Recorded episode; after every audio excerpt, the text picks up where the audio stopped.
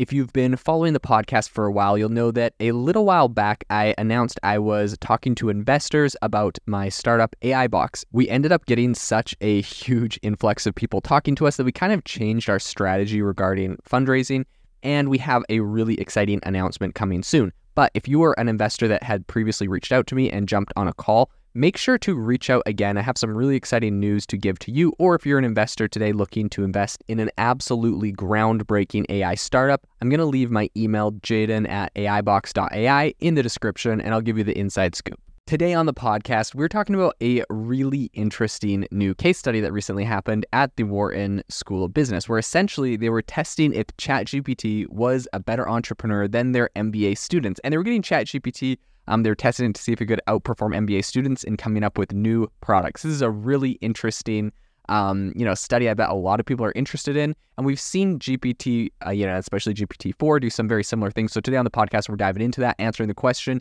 Is ChatGPT a better entrepreneur than most? So let's dive into it.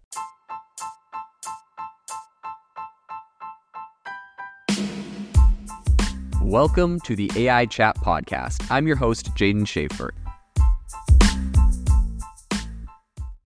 This episode is brought to you by Shopify.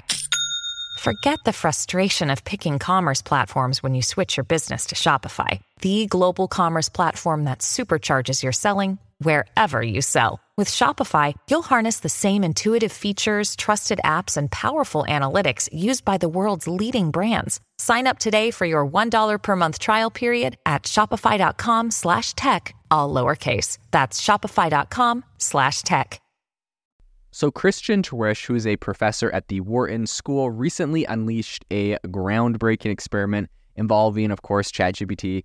Um, and the experiment aimed to essentially guess whether ChatGPT could outperform MBA students in the in really coming up with new product ideas. So, after successfully passing an MBA final exam earlier this year, ChatGPT is now, you know, facing its next challenge. Is it actually going to be, you know, better, faster, cheaper for creativity? And uh, especially in entrepreneurship and coming up with new businesses. So, uh, Terwiesch expressed his astonishment at the experiment's results in an interview uh, with Wharton Business Daily and said, quote, I was really blown away by the quality of the results. I had naively, naively believed that creative work could be the last area in which we humans would be superior at solving problems. So, the details of this kind of AI versus human experiment have been published in a white paper co authored by him um, along with Wharton OID professor Karl Ulrich, um, who's a former Wharton graduate student.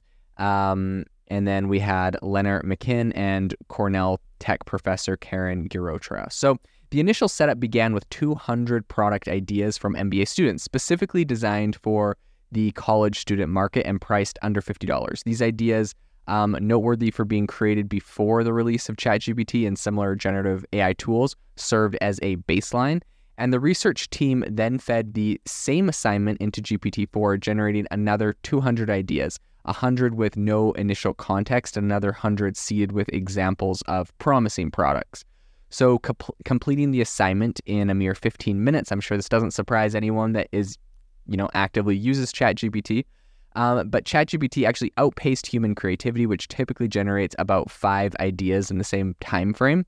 But the speed wasn't the only criteria. The team also assessed the visibility of the ideas through a blind consumer survey. I love this, right? Because, of course, it, it's hard to say like which of these ideas would be um, the best if, if it's, you know, like the people running the test or if it's, you know, asking ChatGPT or like a specific person. But, you know, running a survey and saying, you know, which of these do you think is better um, definitely is a good, uh, you know, a blind consumer survey. Great way to test it. So, in this department as well. ChatGPT's ideas came out on top. The average purchase probability of a product idea from ChatGPT was 47% compared to 40%, um, which was the rate for human generated ideas.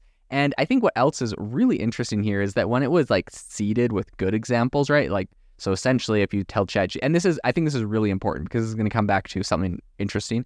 But when you give it like some good examples, ChatGPT's um, preference raising rose to uh, 49%. So slightly higher. But I've actually seen it go much higher in certain areas where I'm like, hey, I need X, Y, and Z, especially in an area that ChatGPT may not have a lot of training data on. So I'm like, hey, I need XYZ. Here's an example. Just like write me, use this example and write me something, but use all of these facts and make it in this specific area, market, niche, whatever. ChatGPT does a really good job of like, you know, kind of getting um, the concept and ideas out of like a out of a main piece of content or a main um, document, and then you know elaborating or changing them to your specific needs. So Terwiesch, who also serves as the co-director of the Mack Institute for Innovation Management, highlighted three major insights from this whole endeavor. endeavor. First, um, he said ChatGPT can be a robust tool for generating creative ideas. Obviously, I'm sure we all know that. Um, and said, "quote It doesn't matter matter whether they are entering the local business plan competition or working on the cure for cancer. It's cheap, it's fast, it's good. Um, what's not to be liked? Worst case is you reject all of the ideas and run with your own, but your research, but our research speaks strongly to the fact that your idea pool will get better. So, you know, I, I think he's really kind of leaning on the fact that you can use this to help spark uh, ideas and innovation. And, and I think that's 100% true. A lot of times, though, like we saw in the study, it, it just was straight up better. Like, um, if you seeded it, it was almost 10% better than humans. Um, and if it was just going straight up, it was still 7% better, which is quite significant. So, Second, he believes that generative AI tools can accelerate the pace of innovation by not only generating ideas, but also aiding in their evaluation. So, after all, you know, kind of sorting through a sea of ideas or, um, you know, trying to find the, uh, you know, a needle in a haystack, right, is essentially where human expertise is very indispensable. Um, but AI is really good at kind of accelerating everything by by creating stuff. So the last thing that he noted is that um, he really kind of emphasized that the conversation shouldn't be framed as a competition between man and AI, but he said, quote, we need to find a way in which AI becomes your creative co-pilot. Together you can become a more innovative team. Um, now, this is, I've talked about this a lot, so I won't give you my whole spiel, but I really do think there's a lot of areas where an AI, especially as it continues to get better and better, will like completely take over in even in creativity and in a lot of different areas. We'll be able to make a lot of different decisions um, and do a lot of things. Now, I think you know a lot of people may disagree with me on that, but regardless of whether you disagree with me on it, the fact that it's the fact that it's faster and cheaper means inevitably companies and organizations will implement that. So whether you like it or not, it's going to happen. And so I guess at this point, we kind of have to ask the question of like, if an AI is running things or making decisions or um, you know creating content, like do we need to regulate it? How do we need to, you know, address it? Do we need to have disclaimers on the, this kind of content? Like you can have all those kind of conversations. There's no way, you know, at this point we can say an AI won't or shouldn't or can't do the thing because it definitely can and it definitely will, especially because it's cheaper and faster. And is, you know, this case literally showed that it was better, right? Like it came up with better ideas. And so I think um, you know, humans augmented with this, of course, are going to outperform other humans that do not have it. But in a lot of places, like what happens when the AI outperforms all humans no matter what, right? So, very, very interesting conversations. I think as AI continues to advance, the challenge may not be about whether it can replace humans creative, like creatively, but rather, um, you know, some people say it's not about that, but it's kind of about how to integrate the tools into our workflows and kind of augment human potential. I think that's conversation, but again, I really do believe AI will replace a lot of what humans do. And uh, if you if you're like if you don't like the output, it's just a matter of time before the models get advanced enough and the prompts get advanced enough and fine tuned enough um, that these things are able to outperform humans on a majority of you know tasks. I think it's coming. So, uh, of course, that's my opinion, but I'd love to hear what you think. Uh, make sure to let me know. Um, join our Facebook or Discord groups and uh, let me know your opinion. Your brain needs support, and new OLLY Brainy Chews are a delightful way to take care of your cognitive health.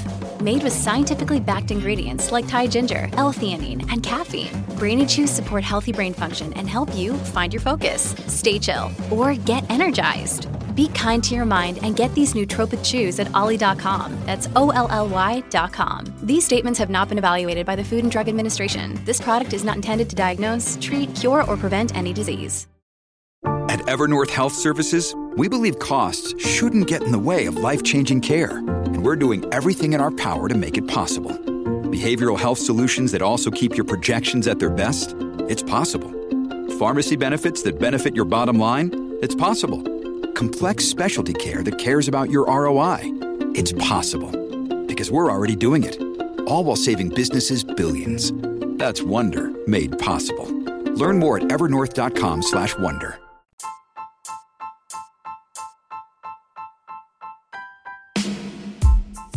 Thank you for listening to the AI Chat podcast. If you enjoyed the podcast, I'd appreciate it if you rate me wherever you listen to podcasts. And if you're looking for an innovative group of AI enthusiasts, make sure you check out our Discord channel and also our Facebook community. It's obviously a lot more interactive than a podcast where we can actually share software tools, prompts that we're using in everyday AI. I'll leave a link for those in the description below.